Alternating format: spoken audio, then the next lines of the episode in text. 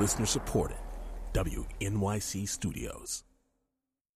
Hey, it's Latif from Radio Lab. Our goal with each episode is to make you think, how did I live this long and not know that? Radio Lab. adventures on the edge of what we think we know. Listen wherever you get podcasts.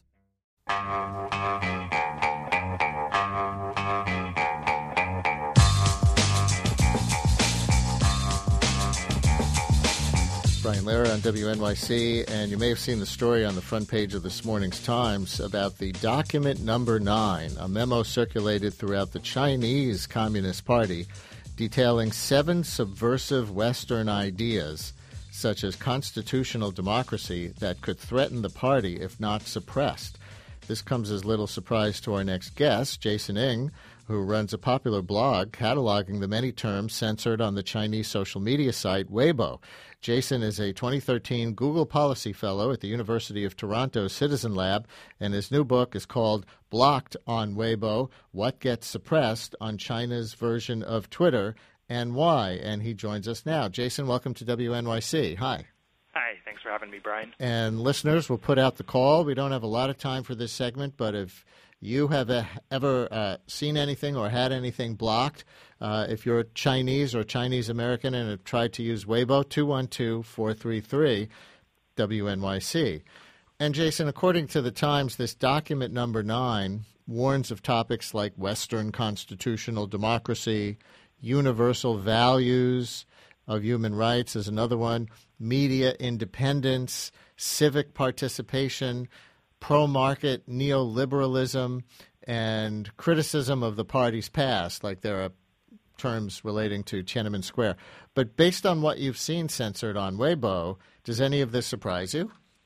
Uh, no, no, it doesn't. Um, it speaks to, I guess, the, the inherent contradictions in in what's happening in Chinese politics today. It's uh, you could almost make a uh, sort of analog to the the leftist uh, elements of the Chinese Party are sort of like the Tea Party in the U.S. in that they the folks in the politi- politicians in the Chinese government have to sort of play to that base, and so there are a lot of elements that may be considered destabilizing, um, so that they have to over censor to compensate for that.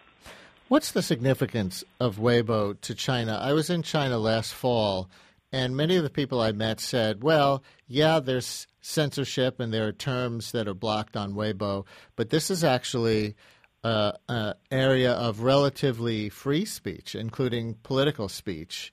And the Chinese authorities don't mind that much um, if the elite, the relative elite, technological elite, are communicating with each other on Weibo and having open conversations. They don't like things to get into the mass mass media like Chinese state television, but that Weibo is actually an outlet that um, that they let people talk more freely on. Is that your take?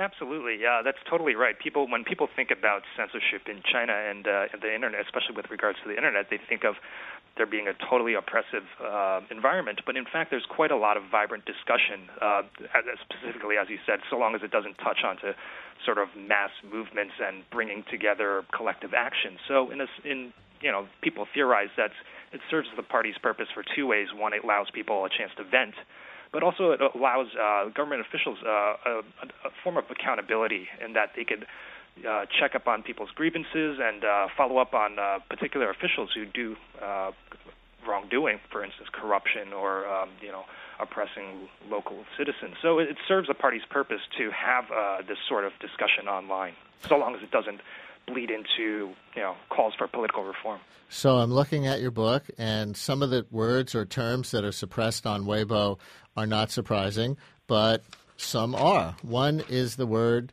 sensitive. Another is the word Bloomberg. What is it? Are they big fans of large soda servings?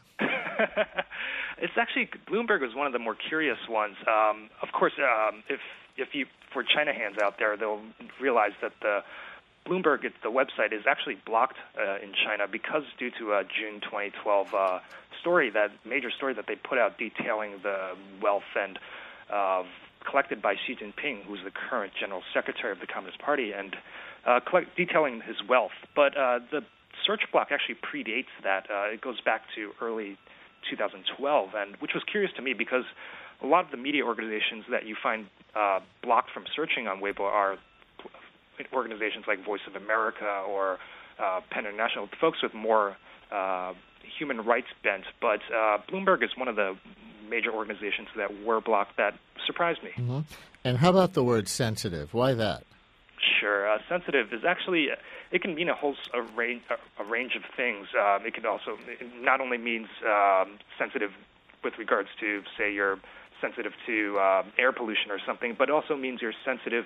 Uh, a topic is politically sensitive. So uh, just mentioning or discussing the fact that. Um, um, a story is sensitive refers back to the fact that there's actually a system in place to ensure that some content isn't sensitive. So it's a reference to, uh, by using the word sensitive, you're referring to the censorship system. That's very meta.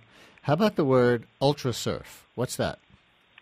Ultrasurf is a piece of a, circumvention software. Basically, there's a within China, there's uh, this so-called Great Firewall, in that you can't uh, access websites outside of the country like Facebook or YouTube. So what you have to do is actually install software on your computer to allow you to get access to outside sites. And one of those uh, programs is called uh, UltraSurf, which uh, obviously the Chinese government doesn't like the fact that people climb over the Great Firewall, even though hundreds and uh, thousands of people do uh, every day. But uh, in particular, this particular piece of software is even more sensitive because uh, it's uh, was founded by a Falun Gong member and uh, and is, was supported at, at various points by the NED, uh, which is uh, part of the U.S. government. And similarly, I guess the very word Twitter is one of the bad words on their version of Twitter.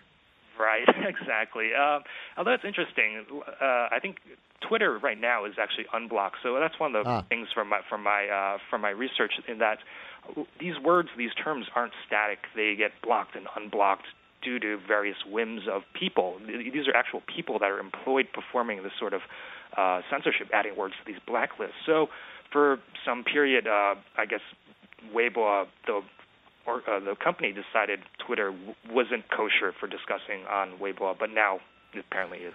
And since most of the terms that are suppressed on Weibo that we've been discussing are political, I'll throw in one other: the term nude photograph. Right. Um, again, that's one of those. Uh, if if you want to classify major buckets of words that are blocked on Weibo and on the Chinese uh, content that's blocked on Chinese internet in general, you'd have words related to political reform, collective action. Um, you know, the thing, the things that we would normally come to mind when we talk about mm-hmm. content that's censored online. But then there's a whole host of words related to immoral practices and uh, prurient issues like uh, sex, sex and uh, nude photographs and stuff like that. How about pro-gay speech? How free is that in China? We're so focused now on how free it isn't in Russia. Yeah, it's uh, it's. I think it's there's been an expanding um, uh, uh, allowance for that sort of thing, especially in the past uh, decade or so.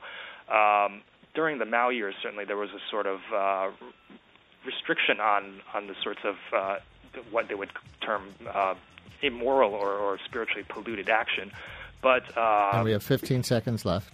Sure. In recent years, it seems like it's uh, expanded uh, to be more a bit more open.